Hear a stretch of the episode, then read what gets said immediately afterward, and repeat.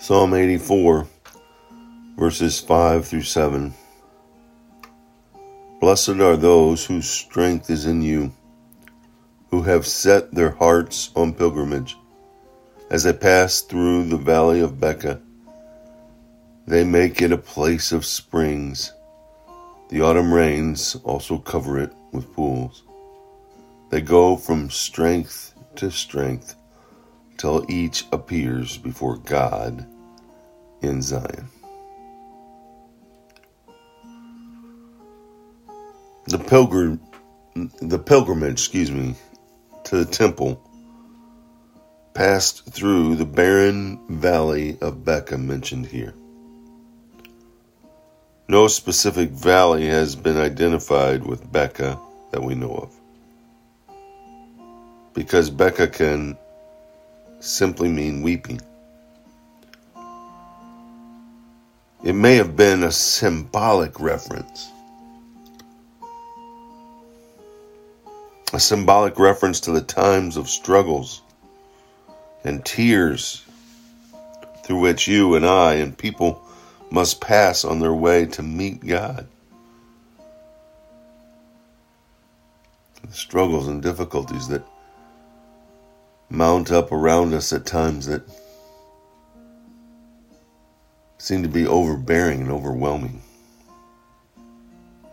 Growing strong in God's presence is often preceded by a journey through those barren places in our lives.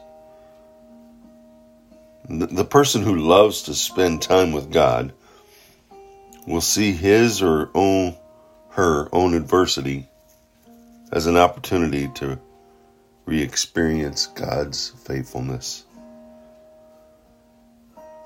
Maybe you're walking through your own valley of Baca today, your own valley of weeping, struggle, and difficulty. Be sure, be faithful, and make your pilgrimage, pilgrimage leave not God behind, but leads you toward God. When we take that deep breath to slow our minds down and our heart rate down and allow us to give God the praise and honor and glory that He deserves, we see God. We realize the breath we just took came from God. He gives us the air to breathe and he gives us, he designed the lungs that we have to take that breath in, to keep us living. And he wants our life here on this earth to be reflective of new life that we've gained through our trust in him. And even in that new life, we will have our own valleys of Baca. those own weeping times that we feel abandoned, but yet may we remain faithful and trusting in Him so that others can see Jesus, can feel and experience God's strength through His Holy Spirit, and they see that in us.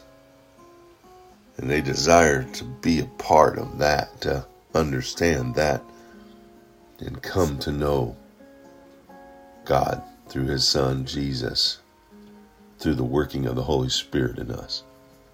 Go out, make it a wonderful, God filled, trusting day as we trust in the strength, the power, the love, and the self discipline of God's Holy Spirit that dwells within us. He did it. Let's do it.